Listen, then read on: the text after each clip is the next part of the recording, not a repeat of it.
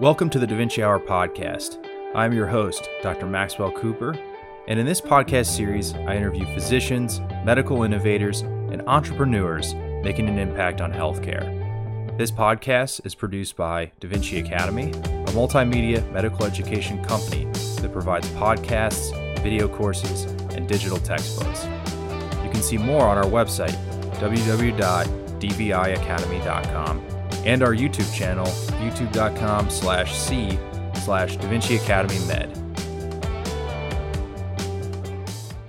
This podcast is sponsored by Doc2Doc, the personal lending platform designed for doctors by doctors. Do you have some big expenses in the near future?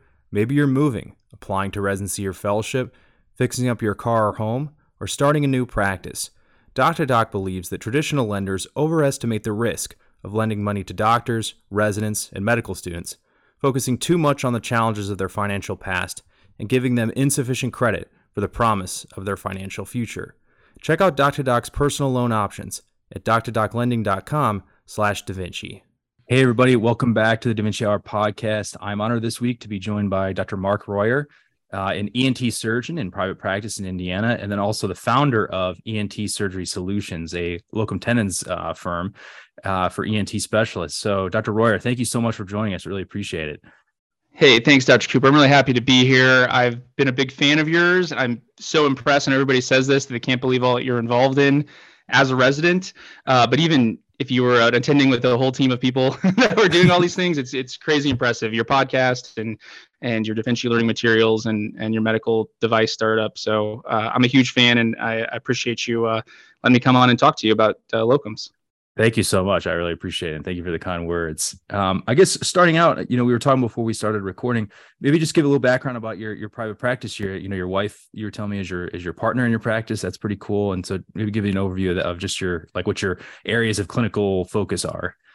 Yeah, thanks. Uh, so, uh, yeah, my wife, Allie, is ear, nose, and throat as well.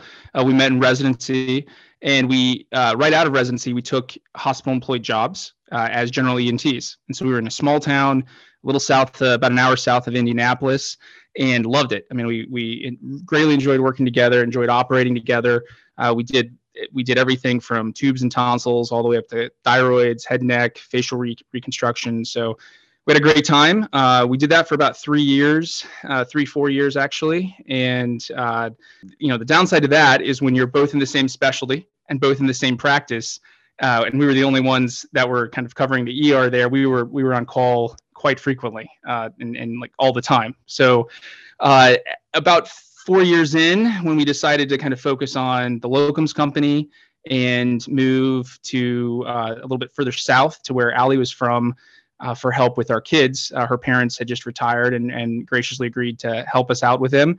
Um, we decided to kind of focus on an area of our specialty that was that was has really grown quite significantly, and that's uh, uh sinus surgery, nasal airway breathing, uh, more quality of life uh, surgery uh, largely outpatient, a lot of in office, and so we we were doing that um, while we were uh, working on and growing our, our locums company, and we still maintain that. Uh, we still maintain that clinical practice. It's kind of like our home base because our kids are in a school that they love with their grandparents around, and and really enjoy being able to have a place that we kind of call home. Um, you know, most of the year uh, with with the with the whole family in in that kind of subspecialty practice.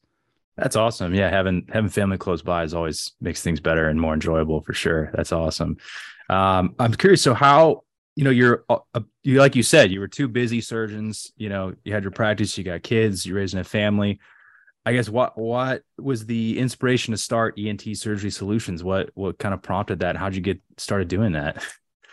Yeah, so ENT Surgery Solutions is a uh, locums company that specializes in ear, nose, and throat uh, surgery for both call coverage and for service lines for hospitals. And so the reason we started doing that was because being the only two physician or ENT surgeons in this uh, covering for this ER in our practice, when we were having our daughters or or wanting to travel or just leave town, uh, we had to ha- find someone to cover our patients. And so we started using locum tenens uh, doctors and I knew nothing about locum tenens at the time. It, it never even it, it, wasn't talked about in residency. We I didn't know anybody who had done it, and uh, I actually hadn't even really thought this through. When we're like joining this this this starting this practice in this small town, well, what are we going to do when when our daughter's born, right? So like uh, trying to figure that out um, is where we discovered locums, and the hospital we were hospital employed, so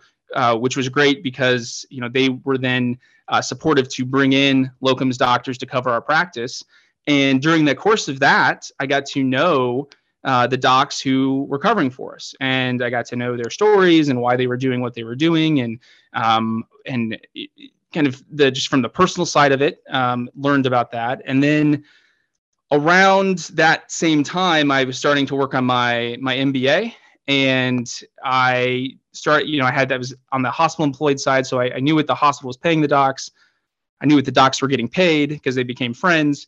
And I was, and the whole point of an MBA is to try to find value, to create value. And I, and I thought in my head, I was like, well, there's got to be a better way to do this. There's got to be a way to pay docs more and charge hospitals less, right? So I just kind of started thinking about that, and and and with Allie working on that and trying to figure that out, uh, how we could potentially do that. And of course, at the time, I thought, oh, it's a piece of cake, but of course, it wasn't. Right? It was, there's a reason that uh, there's that there's that difference, and that uh, the, the the locums business is um, is a uh, difficult one, and uh, you know, it, it, it was it's it was very hard to kind of get up and and and get going and start the uh, the whole process and the business. Um, but I learned we learned a lot in the process, and and have you know now gotten to a point where uh, we're really proud of what we're doing and and what we're expanding and, and continuing to add and offer to to the company. That's awesome. Uh, so maybe taking a step back, maybe maybe just walk us through like what locum for any listeners that maybe aren't too familiar. Maybe they've heard of it, but they don't. And I'll be honest, I don't know a lot about locums. Like I was telling you, I I didn't really even know what it was till I got to residency and heard heard uh, about people, you know, attendings leaving and doing it, or sure. bringing attendings in and doing that are doing it. Um, so maybe give us like a little bit of background on that, and then how that also like ties into what your like where your company fits in with all that, like what like services you provide and that type of thing. Yeah, absolutely. So great question. So we uh, you know, I you knew about you said you heard about it in residency. We hadn't I hadn't even heard about it until I, I got out of residency, and like I said, we needed it for our for our uh, own uh, sanity and, and ability to, to get away from just covering our patients 24 7. So locum tenens uh, is, is Latin and it means, it literally means to take the place of. And traditionally has meant to take the place of a physician, like a, a position that was absent, whether from vacation or leave for some reason or uh, just having a gap in, in coverage. And traditionally, uh, locum tenens doctors, um, I would say across the board have had a kind of a negative connotation to it, right? So like if you see someone who's in the, the middle of their career and they're randomly showing up at some hospital filling in, there's I, I would say there's there always been this thought of well, okay, well, why isn't that doctor working full time somewhere else? I mean, that's just been the that is the that, that has been the conception. And we have seen, I've seen even since I started using locums myself and uh, kind of the trend started before that that it has become a much more mainstream both career choice for physicians um, but also a much more widely used for uh, hospitals and, and, and health systems. So a typical you know a hospitalist would be an example right? A hospitalist is a very kind of straightforward way to kind of conceptualize locums especially as the hospital system started taking more of effect as opposed to doctors admitting their own patients in town internists for example um, you would you'd have doctors that would come in and work a week work two weeks leave maybe come back maybe do that once a month twice a month. Um, but as this the demand for short-term physicians has grown um, we've seen that ex- spread to all specialties.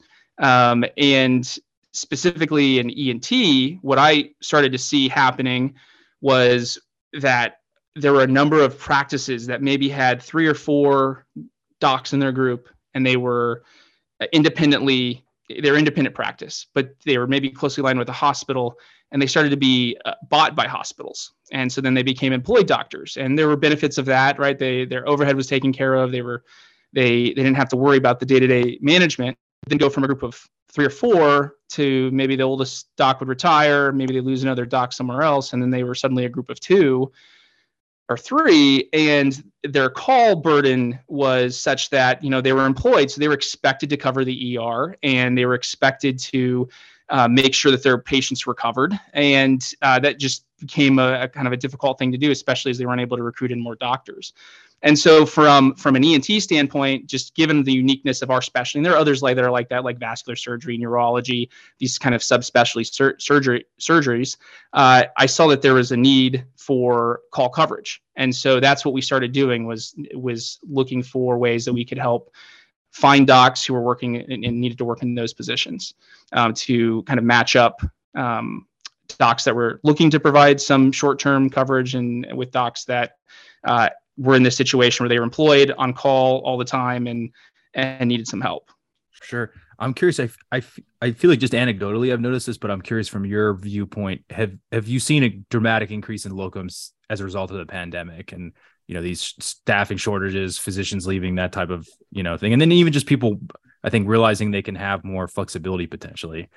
Yeah, definitely. For every single one of those reasons that you kind of have you know intuitively figured out. Like you have docs who we, we had a number of kind of older physicians who especially in ENT when we're putting scopes down noses and we don't know what we don't know what's going on and they maybe had some comorbidities or even if it's just just older age you're like okay well I'm gonna like retire early, right? And so then you had a need for docs there. Um, we also had um, more docs that were just needed in different specialties, like critical care, for example, and pulmonology. Um, so hospitals really looking for physicians. And then I think everybody just kind of collectively paused and was like, okay, well, what is what is important to us? I mean, we're starting to see the shift among millennials and now especially Gen Z. I mean, it, we're just it seems as though kind of our our family time, our personal time, our time with our with our kids and our spouses really is something that is valued. And so is there I have a lot of uh, docs that I talk to that are that are trying to look for a way that maybe they can get out of the just kind of continual full-time grind and work a week a month or two weeks a month um, and so that as that becomes more in the kind of minds of of docs who are who are looking for a different type of career, then because they're not necessarily working full time, then that opens up more need for docs. So it, it has been a a huge shift that I think was was was trending in this direction, but was definitely accelerated through the staffing needs and shortages and different kind of creative ways that that physicians were placed and staffed uh, from the from the pandemic. Gotcha, gotcha. I'm curious, you know, either just from in general or especially from also your your company standpoint who like who are using locums the most? Is it you know people probably initially think oh it's probably like remote hospitals or you know things but even here in like a metro atlanta like i've heard of you know major health systems like using you know locums doctors. So i'm curious like where where does that usually you know is it private practice first do academics use them? You know those i guess where where do you see the locums going? Yeah so this is an area that's changed a lot recently. It, it used to be that would have been a very kind of rural hospital for very specific specialty say hospitalist and, or er right? So um, those were the the kind of the go-to ones that we're needing. We've seen personally in our business in ENT, but this I was just at the national conference for the locum tenens organizations, and this this trend is through all specialties, all businesses. The the docs that are interested in providing locums are kind of all demographics now. Uh, it's docs that are working out non-competes, so they're maybe early mid-career. It's docs now is a lot more docs are doing fellowships. Maybe they're kind of waiting a year to go into their fellowship and, and earning some income, or they're after kind of trying to give themselves a little time to make sure they find that perfect job post fellowship that are working. Uh, we have a lot of docs that are in the military. Uh, uh like a side note for the military docs that are working uh, locums, they are amazing, right? They're super hardworking. They're they're they have uh, leave time that they're able to to go and work. I take every single military position that I can get to work locums because they are just outstanding. They're loved by their the patients. They do such a great job. So you know they're they're they're in the workforce and continue to, to continue to be in the the locums workforce. And we have a lot of doctors who um, are you know maybe not wanting to work till they're like 70 or 75 and and wanting to slow down a little bit, but not just give up their practice completely in the in their fifth, late 50s, 60s, you know, whatever. And so it's a great way for them to be able to maintain some uh, continued uh, licensure and, and stay in the field without feeling like they have to be on call Q2, Q3 with, with the case volumes that, that are required of that. Um, as far as our clients and the and the hospitals that are needing it, it used to be very much just rural hospitals.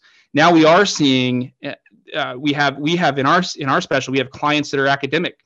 We both docs that are working for us that are in academics looking for you know coverage options on the weekend to to try and supplement some income. We also have clients where we're providing not just ENTs to those specialties, but subspecialty ENTs, be it pediatrics or head and neck. And uh, so that and that's true in all these specialties. We're getting extremely subspecialized locum tenens doctors, uh, which would have never been the case before. It used to just be very general, and now we're getting very subspecialized for almost like kind of long-term and ongoing coverage needs, not just you know coming in and I mean, certainly there's the maternity leaves and paternity leaves that are being filled, or uh, if someone's taking off for a medical reason. But we're talking long term contracts for academic departments, um, depending upon what the specialty is we're seeing uh, across the country. That's interesting. And so for your company, your it sounds like are your clients both obviously both the physicians, but then are you are your clients also the the hospitals? I guess like what's the business model? Does the do the hospitals pay you guys for essentially like a list or you know probably more sophisticated than that but like you know access to physicians looking for positions and then the other way around i guess. How does that how does that all work? Yeah usually it's it's hospitals or healthcare systems. Like it's it's almost exclusively that for our company and and any locums company. Um, it it's not a viable the the the expense of locums of having locums doesn't make a lot of sense in like a private practice model. So the clients are uh, who are helping out providing staffing and who's paying the, the locums companies are hospitals and health systems almost exclusively. Um, and it varies. It used to be when, you know, I was very laser focused when we started. I just want to provide call coverage because call coverage is great because the docs that we're helping out uh, love it right? So even like they're employed, they're burnt out, they they are overwhelmed, they're ready to. A lot of times they're ready to leave their job, and it's been a lot of word of mouth where I'll call them up and like, hey, you know, I hear.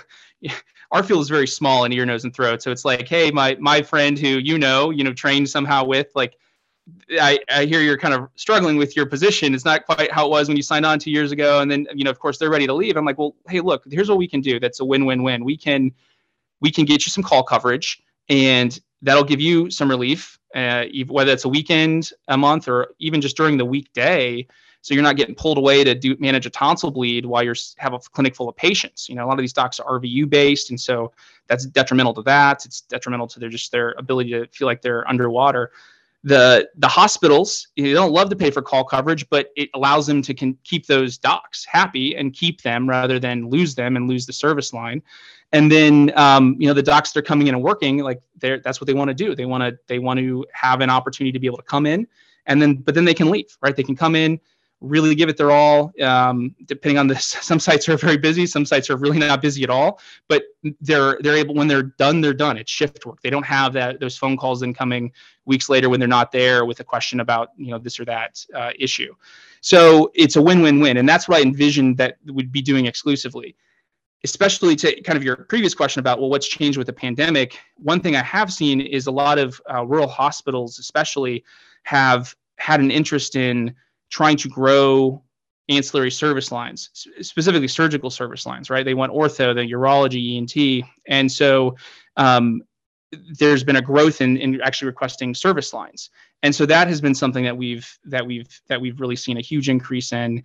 And it's great because that really does help the patients. When you have hospitals that have the ability to bring that into their communities. I mean, especially in our field where we're doing ear tubes, for example, as one example, these kids, it's it's dramatic for them to be able to hear and and then improve their speech and their their long term kind of academic and and uh, socioeconomic success. The, the studies are, are, are really fascinating. We see that directly that they're able to get that because these docs are being brought into the community that they otherwise otherwise wouldn't have.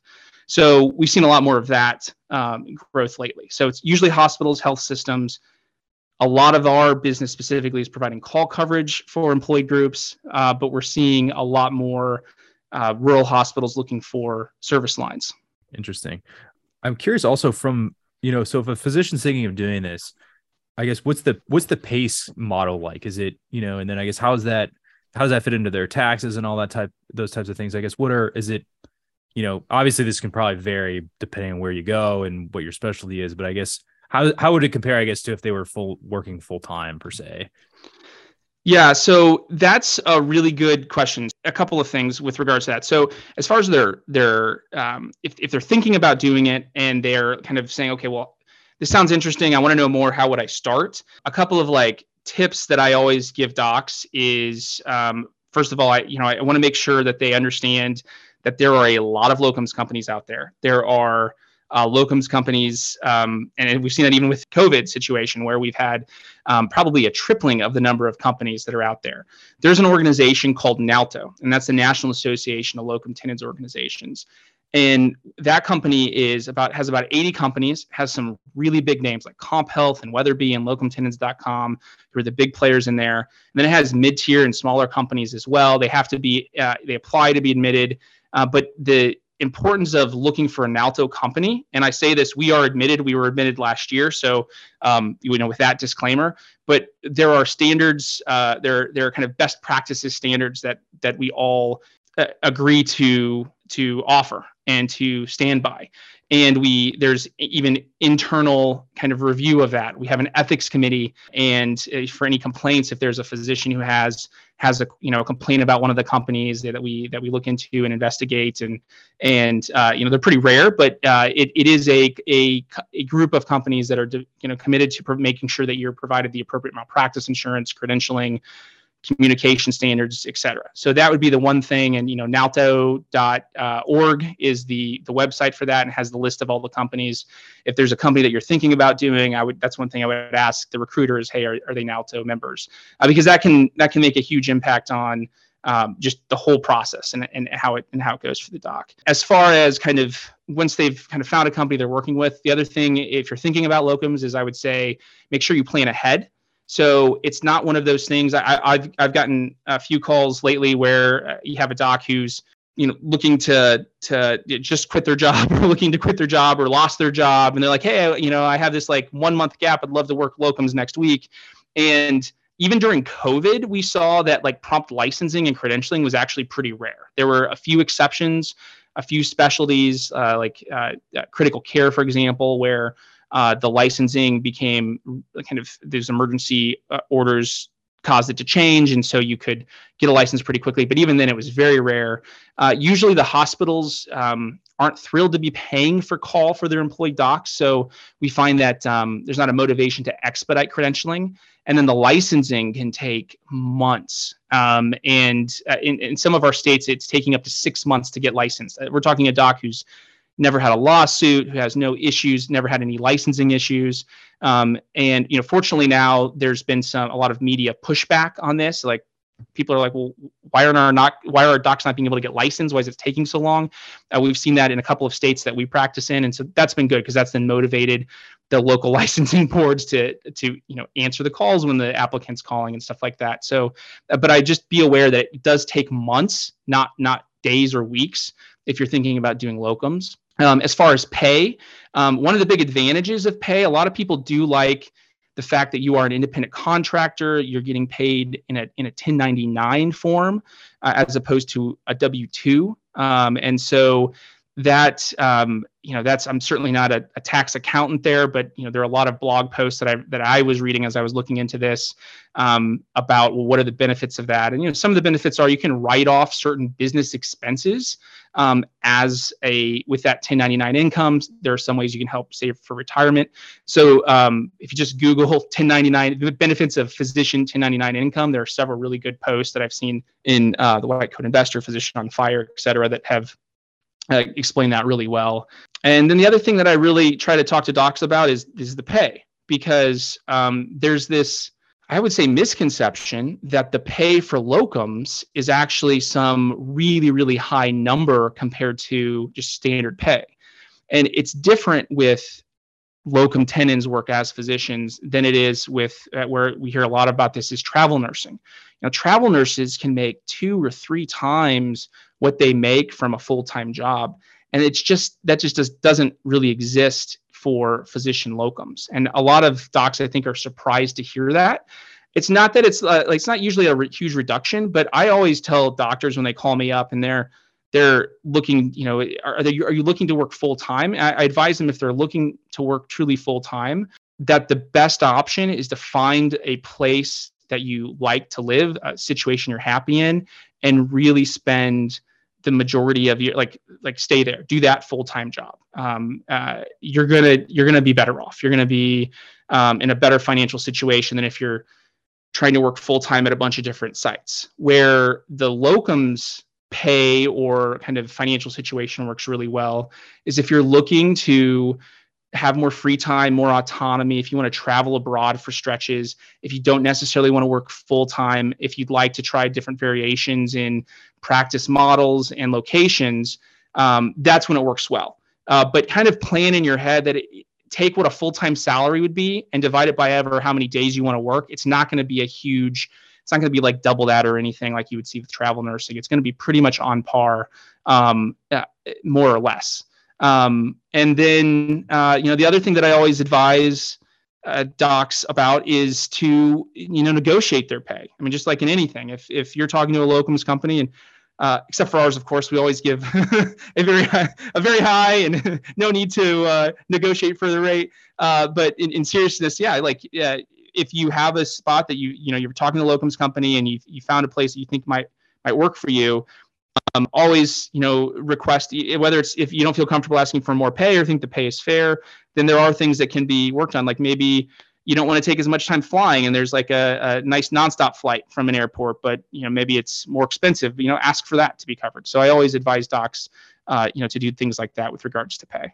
You know that i think that's an interesting point you make that about comparing physicians to like the nursing you know because you know i've heard about that as well where these tra- some of these travel nurses are really making uh, compared to what they could make just a regular employment they're making considerably more money. Do you think that's more just a supply and demand type thing, or do you think that's also a nature of that just a physician attending physician salary is so much higher, or is it maybe both? Yeah, so I I'm not sure.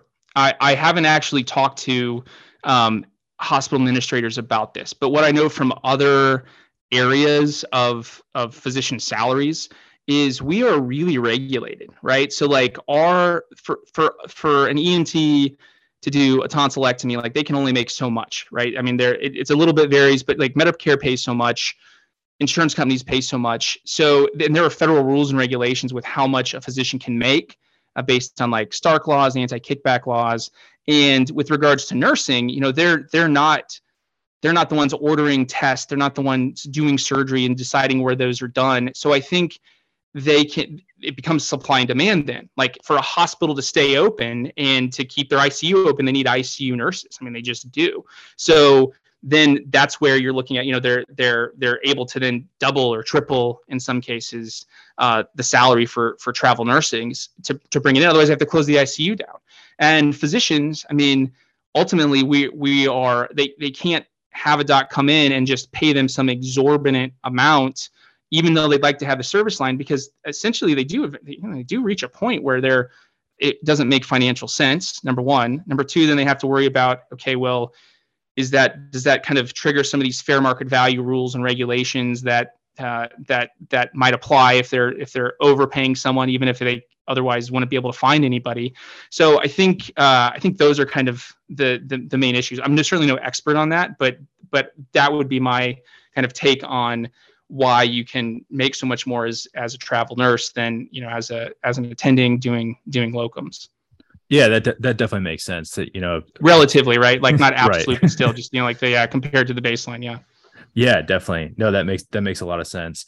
Um i guess how much of it you know you hear these stories about and this may just be people you know maybe frustrated with their own jobs but you hear like of you know attendings quitting a place and then coming back as a locums or like you know things like that or or like you said they use it to like get around their non-competes and things like that. And you know maybe that's you know that's their prerogative if they want to do that. But i guess how much is that how much do you see that going on? And i guess is that or is it more just kind of a, a varied reasons like you've mentioned previously? Yeah so the non-compete is an interesting uh, point. Uh, we've had a number of docs in the past couple of years. They're not they're not getting around their non-compete because they still can't work in the town or region but maybe their kids are in school and they they've got like a life set up there and they leave and they they can't they're not allowed to work within like 50 miles of that town but their kids are like in, in school and they're you know they have friends or family or whatever and they and they don't want to leave. So what do they do? Do you uproot the whole family and move them? Um, and so that's I, we've actually seen a lot of docs here that are kind of like early to mid career maybe three to seven years in that are in that situation. They're changing jobs into the same town, but those uh, non-competes are really really difficult to negotiate out of to to break. I mean they're almost impossible. And so then they'll come and be like okay well i it, i may not you know be able to work full time but i can go for a seven day stretch or an eight day stretch. A lot of times we'll encourage uh, if, if it's especially if like it's a school break you know there's always a differential if there's a holiday. So christmas well, I, families don't really like to travel together on Christmas, but like you know other school breaks, they like spring break, for example. Um, uh, th- we encourage the families to come along. I mean, you know, we'll get we've many times we'll get like the either an Airbnb if they want that or need that, or uh, you know, as a, for a bigger house or one of those like big kind of suite uh, hotels or whatever. You know, we we want to make it as comfortable and and and livable as possible. And so bringing the family along oftentimes allows that. But as far as non-competes, yeah, it's it's kind of nuts. I mean, as a physician, I have my own kind of take on non-competes. I I I don't I don't uh, don't think they're great uh, for anyone in the healthcare field to be able to kind of limit where they practice. And I think there are some attempts or discussions at least of getting rid of those. Um, but in the in the kind of interim, the reality is they exist and they can be very disruptive and locums has been i think a good way for a number of docs um, that i know personally that have worked with us personally to be able to provide uh, a really good uh, living uh, while they're working that out with also then balancing great family time and uh, kind of to counter counteract my point where i was like oh you don't make as much like one of our docs was in academics and made a lot more doing locums, working less uh, than than the if you talk if you just look at just pure pure hour you know hours worked because uh, you know God bless them. Our, our attendings in, in academics, man, there are a lot of hours that they're putting in that they are uncompensated for.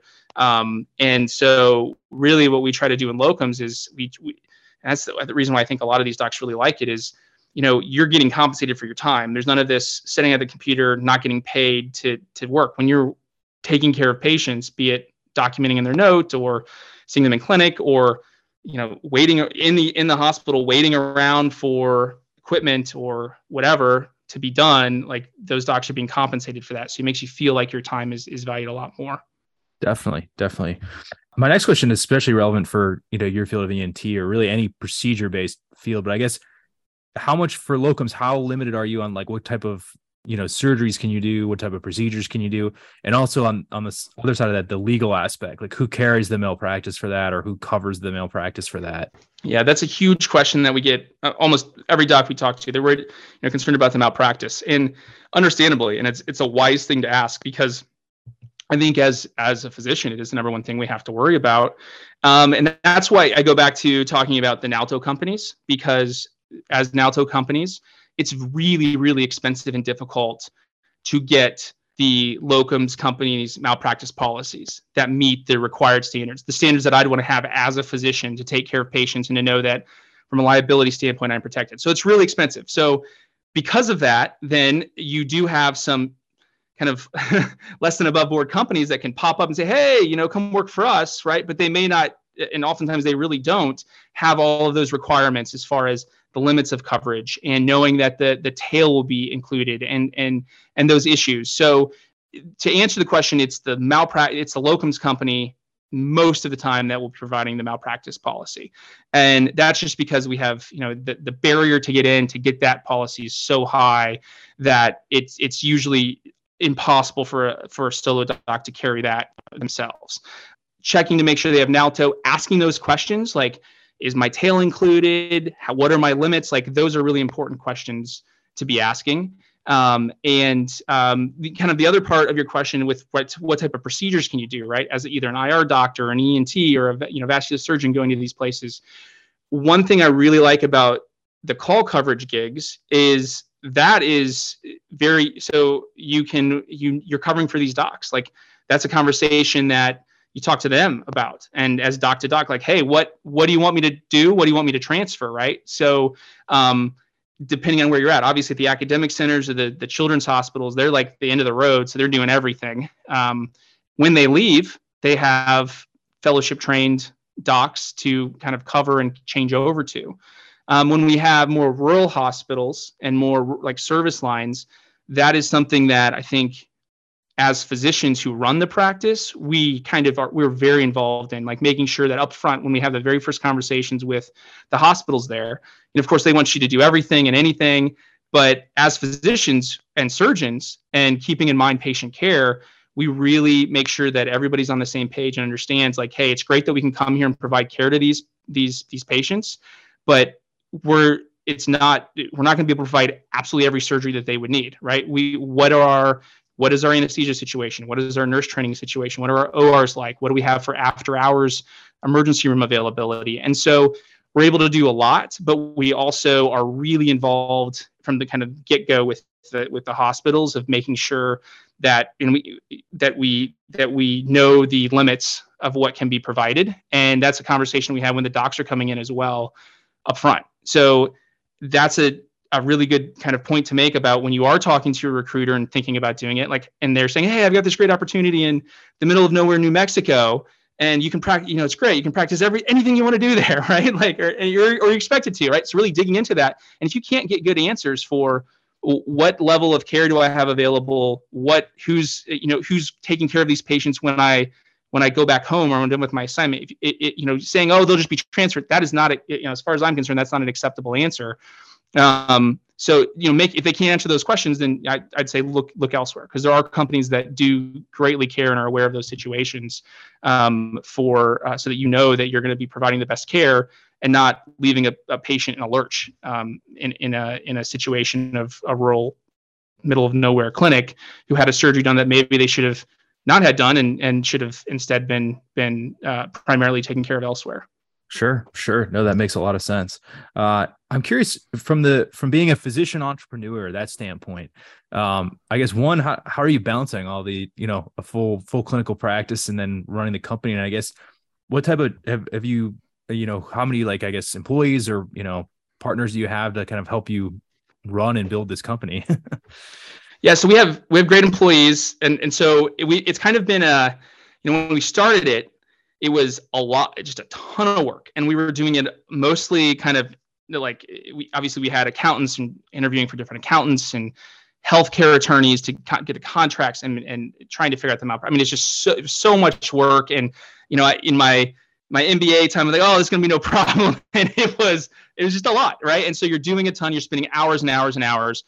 Once we finally, and it took years, but once we finally got all of that groundwork laid, and now especially being involved with the like the locum tenens organization national locum tenens organization like you really didn't have a system and a plan. And so we have great employees who help us.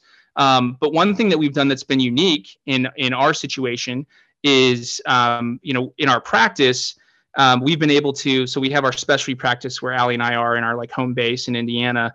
But as we have scaled the company and that has grown we've been able we spend some time like right now we're actually at a at a at on assignment covering for a site um, that that had a gap in coverage. So we focus a lot more on doing that and helping the company grow than we you know do. And like it's not like we have a full-time practice back home and they're trying to do this you know as well. It's it's really we have kind of uh, scaled into this as we've been doing it. The other thing that's been unique about our our business model is we have really relied upon and brought in uh, physicians to help us with uh, our, our, different sites.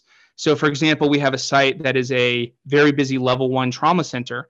So, we have a doctor who um, uh, has military connections and uh, kind of is our site director for that location. And we have different doctors in different regions who will work at those sites themselves, but they kind of coordinate those locations. And so they use their network to bring in doctors and make sure that that that company those are all those are all staffed and then our company with our kind of staff members works on the back end to make sure the contracts confirmations malpractice make sure that's all taken care of and handled um, and so we've kind of less rather than like just bringing in non-healthcare people non-physicians we've really whenever we can we've really relied on docs who work locums to kind of help them join us to to to grow it uh, in the different areas and um, yes, that's nice. And then working together. I mean, Allie and I love working together. It's something that we we do very well. And so, you know, if there's a situation, well, oftentimes we're in clinic together. So sometimes if like I'm on a call doing something, or you know, doing a a, uh, a podcast with a really cool podcast host, and and we have a patient needs to be seen, like then you know she'll she'll kind of flex in and see my patient for me, uh, and vice versa. Although I feel like she ends up seeing a lot more patients for me than, than I do for her. But uh, you know, same thing with our kids too. Like it's just this, it's kind of this one big. Uh, uh, I don't know that we have a balance. It's just kind of one big uh, soup of kids and uh, locums company and uh, ENT practice that is is crazy but awesome at the same time. That's really cool. That's that's amazing. Um, and then I guess for uh, your sites, are are you mainly in Indiana or like the Midwest, or I guess where like where like geographically where how far do you guys reach out to? Yeah, so we are, uh, know, Midwest. We start, we kind of started and grew from there. So uh, the furthest east, uh, we go, you know, we're down in Georgia, we're down in you know, Kentucky, Illinois, Missouri, uh, out to Montana. Um, East Coast, we're we're working on expanding. Uh, and I know uh, you had Brad on for the the New York and New Jersey ENT Associates group that is huge out there, right? So like they have mm-hmm. 250 docs. So from an ENT standpoint, the East Coast is pretty much covered, I think, with just just the practices that are there. So there's not, you know, it's like those guys are like, oh man, we need, you know, we need help with call coverage. No, they're like they're good, right? So we're not really in the East Coast much, but um, we're expanding. We have a, a site, a West director who's located in Utah, um, who's who's working with our sites there, and so we are largely Midwest and South in the West some, don't have much in the East, but you know are you know continuing to grow every week. We're we're adding docs and and sites. Um, and then the other thing that we're that we're adding that that's been successful and that that I I think your listeners would be you know potentially interested in if they're thinking of locums. You know, it really takes kind of an entrepreneurial minded physician for this, but um, we have several doctors who you know they have the site like they they know hey you know my my buddies over in Park City they need some help with with call coverage. Or i know of this i have this hospital ceo friend who i met at a conference and you know we've been we've been uh, you know we, we go golf we're golf buddies now and and they need an ent service line. Um, and so if there's these there's these locations that a doc has or these connections where they know the site the client and they want to work it or they it, then oftentimes i always say hey contract directly with the hospital if you can. Don't use a locums company right? But the hospitals usually want to use a middleman uh, because they they they they want to maintain the independent contractor status. Uh, they want the malpractice to be taken care of.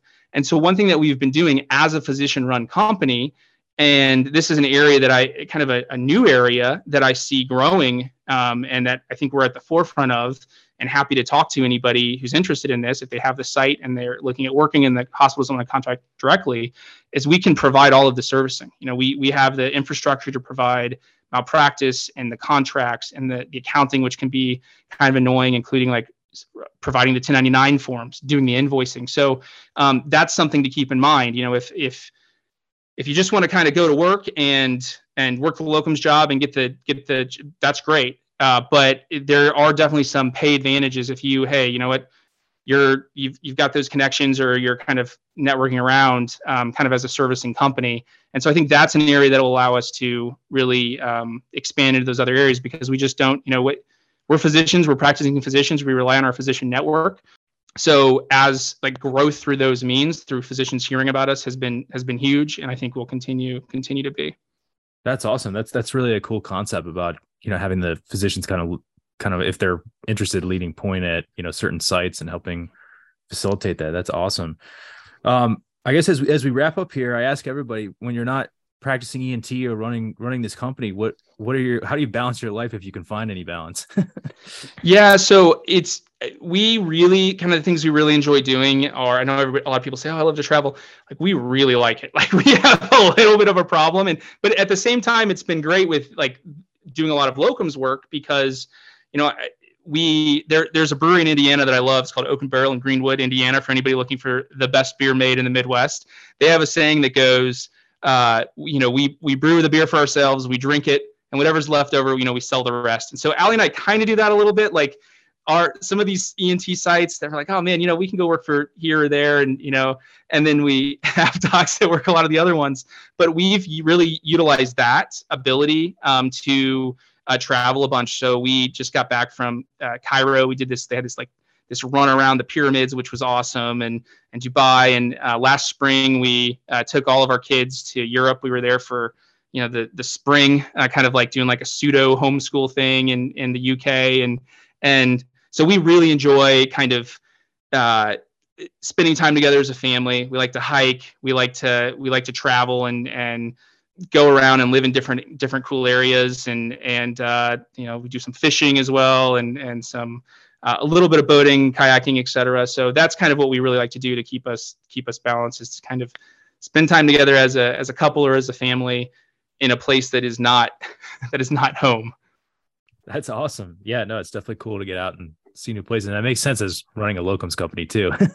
right. It, it, it goes very well together. I don't know if, you know, I, I don't know if we just kind of had that in our heads. This is what we like to do. And so then we kind of naturally gravitated to that, but it certainly has, has worked out well. And then also then, you know, we do have that practice in Evansville. So we're able to bring in our locums docs when we are gone for extended periods to, to cover for that. So we've, it's, it's kind of been a really good way to have a, a really good, uh, uh, interesting, uh, albeit clinically busy, but at the same time in a way that really that really gives us the kind of uh, life. I think the uh, work-life balance that we that we really uh, never thought we'd have, but are, are thrilled to be able to have as as uh, surgeon parents.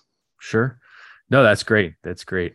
Well, Dr. Royer, thank you so much for taking time out of your busy schedule uh, to come and talk to us about locums and what you're doing with your your business. And I guess the last thing is, where can people find out more about it? Uh, where can people find out more about the company, and then find out more about you and connect with you as well? Yeah, well, thanks so much for having me, Dr. Cooper. This was been a blast, and I, I like I said, I'm a huge, huge fan of yours. Um, oh, thank you. Our website for our company is uh, ENT, ear, nose for ear, nose, and throat, ENT locums, L O C U M S dot com. Um, and that's if someone's interested in in uh, reaching out to us about either ENT locums or, as I was mentioning, to do provide help provide the locum tenens servicing if they would like to work kind of without the middleman.